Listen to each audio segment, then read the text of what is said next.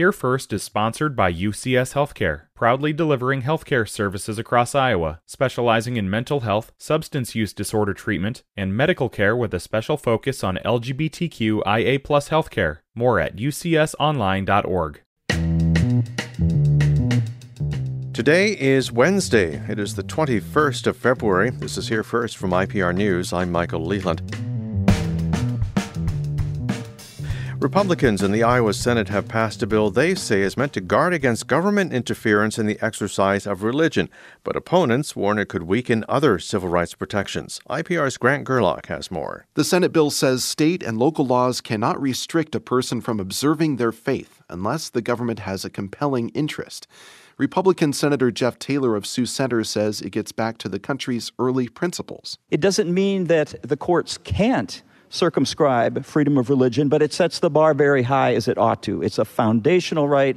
It's a fundamental right. It's the very first one in changing the document of the Constitution in terms of the Bill of Rights. The bill protects personal religious beliefs, whether or not they are part of a larger faith system.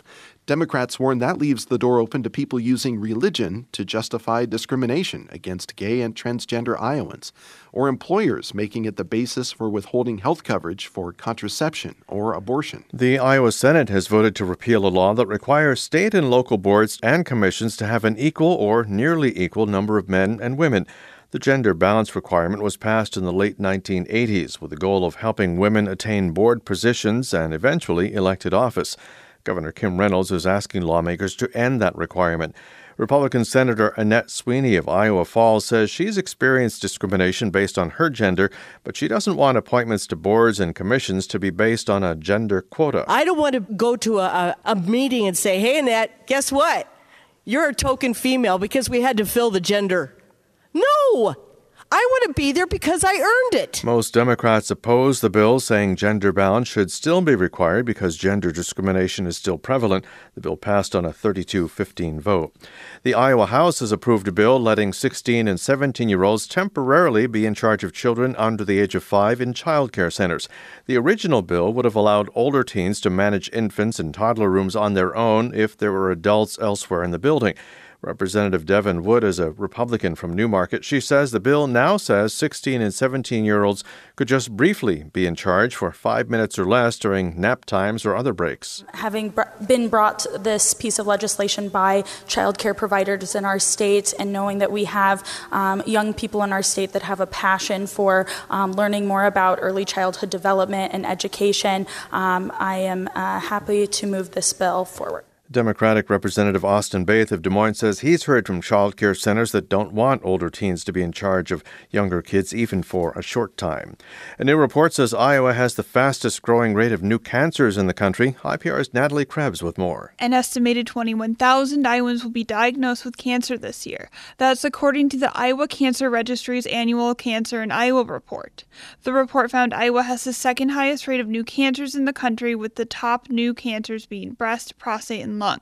This year's report focused on the role of alcohol in increasing Iowans' risk for cancer. Mary Charlton is the director of the Iowa Cancer Registry at the University of Iowa. She says there's no one clear cause for cancer, but heavy alcohol use can damage someone's DNA and cell structure for years even after they quit. Some of those pieces of the pie are filled in for us by our genetics and history, other things that we cannot modify. I think of alcohol as one of those pieces that we do not want to fill in. According to the report, Iowa has one of the highest rates of binge drinking in the country. The mayor of Washington is resigning effective March 1st. Cedar Rapids Gazette reports City Council has unanimously accepted a letter of resignation from Mayor Jaron Rosen. City officials had asked him to step down after a year of involuntary unpaid leave of absence while facing a charge of third-degree sexual abuse. It's Here First from IPR News. This IPR podcast is supported by Cultivating Compassion, the Dr. Richard Deming Foundation, fostering causes that enrich the community, generate understanding, and cultivate compassion, including Above and Beyond Cancer. More and more rural hospitals across the country have stopped delivering babies in recent years. Hospitals say it's due to many factors. It's harder to recruit staff like OBGYNs. Insurance also reimburses hospitals so little for deliveries. And overall, people are having fewer babies. This means those who are pregnant in rural areas have to drive farther for care and delivery, and that affects their health and safety. But IPR's Natalie Krebs reports some rural hospitals have found ways to make these units survive. Jen Muse steps around construction equipment into a brand new labor and delivery room at Iowa Specialty Hospital in Clarion. This is going to be the infant resuscitation area, so every room will have its own warmer ability to resuscitate the baby in here as well. Muse oversees the hospital's OB unit. She says the expansion is long overdue. Iowa Specialty delivered nearly 600 babies last year. It's an insanely high number of births for a town that has less than 3,000 people. When construction is complete, 8 of the hospital's 25 beds will be dedicated to labor and delivery. That bed management is still going to be sometimes a little tricky even with 8. But hopefully we can make it work. At a time when many rural hospitals are making the tough choice to stop delivering babies, Iowa Specialty's OB unit is thriving. The reason is due in part to Iowa Specialty's partnership with maternal care clinics in the neighboring small towns of Boone, Webster City, and Clear Lake. Local OBGYN Daniel Gabrielson started these partnerships more than 2 decades ago. Gabrielson says he wanted to make sure women had local, more personalized care than they'd get at a bigger hospital. We built it up based on availability, getting patients in, treating patients like incredibly well, like just how you'd want to be treated and not making it such a system thing. This personal treatment is what brought Corinne Tudor back to Clarion on a recent snowy winter day. She lives in Webster City, a small town about a half hour south where the local hospital closed its labor and delivery unit in 2018. She got all her prenatal care at Dr. Gabrielson's local clinic there, and then she's come to Iowa Specialty to deliver the baby. They're personal, they get to know you and check everything and make sure everything's okay and you're comfortable and just make sure everything's good. Other rural hospitals are finding ways to make its labor and delivery unit work.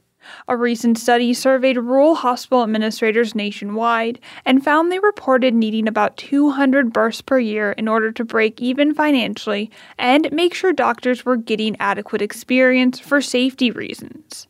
But the study found more than 1/3 of rural hospitals continued to deliver babies, even though they were below the break-even threshold. The researchers asked the administrators why. And they said because our community needs it. Katie Bacchus-Cosimanel is with the University of Minnesota's Rural Health Research Center and is the lead author on the study. That was so striking to me, and it makes me think that there need to be some policy changes to make that more feasible when there are hospitals trying to serve their local patient populations and are struggling to do so. Floyd Valley Healthcare in Le Mars is a good example of what Bacchus-Cosimanel's study found. The rural hospital in northwestern Iowa is remodeling its unit to expand and update its decades-old rooms. Tara Geddes is the chief nursing officer at the hospital.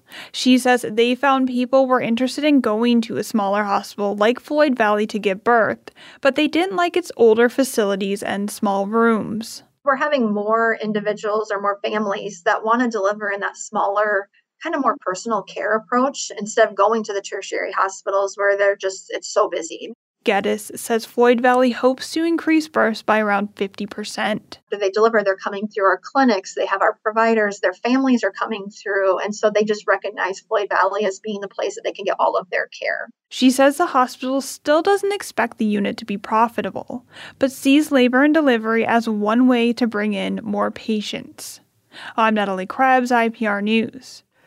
This story was produced in partnership with Side Effects Public Media, a regional health reporting collaboration of NPR member stations across the Midwest, including IPR News.